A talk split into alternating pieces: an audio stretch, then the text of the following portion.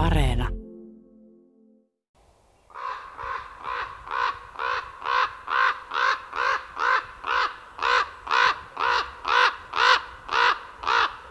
Korppi ei ole lintu lintujen joukossa, vaan paljon enemmän, niin ihmisille kuin jumalille.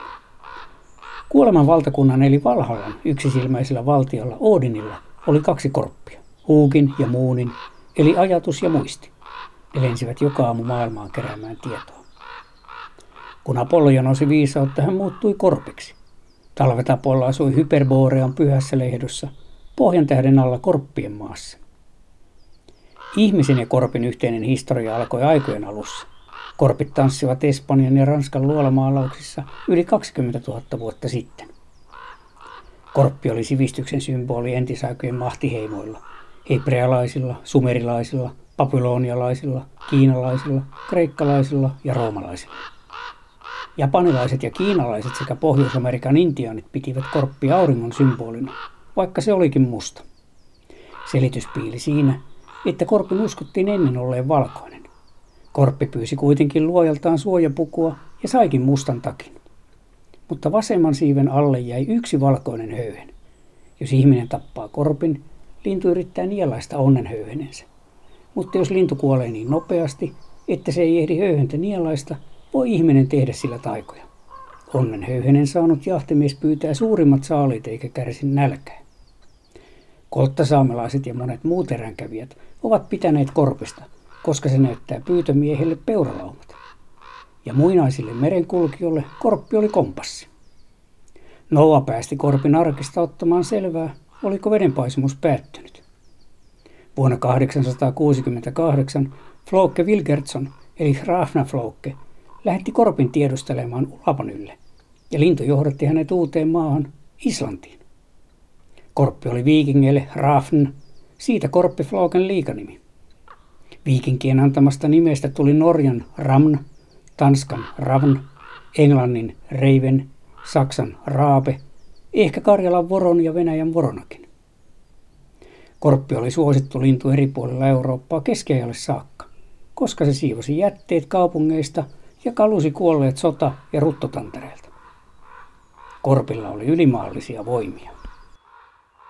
Kun talonpoika Lalli tappoi tarusta mukaan piispa Henrikin Köyliönjärven jäälle liki tuhat vuotta sitten, hakkasi hän piispan peukalon irti saadakseen siinä olleen sormuksen. Mutta peukalo putosikin lumeen ja hävisi. Seuraavana keväänä sokea ukko souteli jääden lähtiessä järvellä ja hänen poikansa näki korpin nokkivan jäällä peukaloa, jolla ukko sipaisi silmien ja sai näkensä takaisin. Laihialla liotettiin korpin päätä viinassa ja siitä saatiin oiva salva päänsärköä ja hammaskipua poistamaan. Kristinuskossa musta on kuolemanväri, eikä kuolemanmusta korppi voinut siksi olla hyvä eläjä. Samasta syystä ei kiihanasti laulava mustarastaskin on ollut taikauskoisille ihmisille arveluttava olento. Mutta katsottiin korppia nurjamielisestikin jo aiemmin. Kun lemminkäisen äiti sai haalittua poikansa palasia merestä, niin voi katala korppi äitiä hukuttamaan poikansa elon herättämisen sijaan. Sie päästä merehen miestä työnnä Tuonelan jokehen, ehkä turskaksi tulevi, valahaksi vahvistuisi. Sompiolapin riestossa, joka hukutettiin lähikylien ja Suomen suurimman naapasuun, 74 kilometrisen posoavan tavoin Lokan Tekojärveen, noudottiin korppia pirun tekeleeksi. Korppi on kolmen lemmon lintu, kovottu koan noesta, pantu kaikesta pahasta nokka pirun kirvehestä. Pirun kätyriksi ja luomukseksi korppia sanottiin siksi, että sen uskottiin elävän satoja vuosia. Oikeasti korppi voi elää luonnossa yli 25 vuotta ja eläintarhassa ihmisen huolenpidossa jopa kaksinkertaiseen ikään. Nuoruudessani korppi oli harvinainen takamaiden ja salojen eläjä. Haukkojen, kotkien ja pöllyjen lailla korppia vainottiin riuttalintuna, riistan tuholaisena, tehokkaasti ja niin maallisen kuin hengellisen esivallan kehotuksen, aina 1700-luvulta 1900-luvun jälkipuolelle. Korppeja ei pesinyt enää joka pitäjässäkään, ja jäljelle jääneet korpit kammusivat ihmistä ja pakenivat kaukaa. Ne siirsivät poikasilleen parhaana perintönään arkuuden. Vain arat korpit, jotka pysyttelivät pyssyjen ulottumattomissa ja piilottivat parhaiten pesänsä, saivat poikasia. Poikaset perivät emojensa epäluulon ihmistä kohtaan. Mutta sitten maalaiset muuttivat suuren joukoin kaupunkeihin, eivätkä maaseudun harvenneet eläjät enää samoilleet metsissä entiseen tahtiin. Fiksuimmat kansalaiset taas tajusivat, että niin korpeilla, petoeläimillä kuin kaikilla muillakin eläinlajilla on itsesarvoinen oikeutensa elää metsissä omissa oloissaan.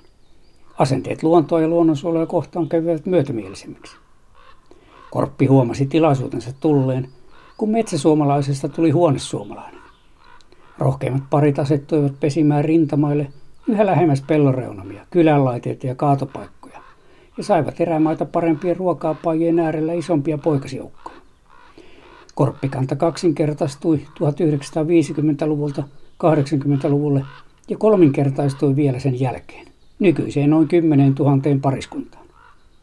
Talvella Suomessa elää ainakin noin 50 000 korppia, iso osa alle 3-4-vuotiaita, jotka eivät vielä ole sukukypsiä. Korppia pesi koko Suomessa, sisäsaaristosta korkeimmille tuntureille. Vaikka pesä on variksen pesää suurempi risukasa, ei sitä tiheästä latvasta hyvin huomaa. Aiemmin uskottiin, että korpilla on kielensä alla tai pesässään korpinkiveksi sanottu kivi, jonka avulla lintu muuttuu näkymättömäksi ja suojaa poikasensakin ihmisen katseelta. Vapun viikolla löysin kolme uutta, nykyaikaista korpinpesää. Yksi oli ihmisen tekemässä kalliopahdassa. Kivilouhimon pystysuoralla seinällä. Suuri osa Lapin korpista pesi samanlaisilla pahdoilla. Kaksi oli etelän korpeille tyypillisesti tanakoiden mäntyjen latvoissa. Toinen vain satojen metrien päässä useammastakin asuintalosta puoliavoimessa määrinteessä. Toinen vilkasliikenteisen kylätien laidassa, tuskin sata metriä talosta, johon oli suora näköyhteys. Avoimesti muutaman männyn siemen puasennossa. Nämä puupesät olivat vain kolme kilometriä toisistaan, kun tavallisempi naapuripesien väli on viidestä kymmeneen kilometriä. Korpit paheksuivat käyntiäni niiden kotona. Mutta kun väistin kauemmas, raakkuminen vaihtui emojen neuvonpidoksi. Korpin kielessä on noin 80 erilaista sanaa. Korppi viestii, oppii ja ajattelee nopeammin ja syvällisemmin kuin muut linnut.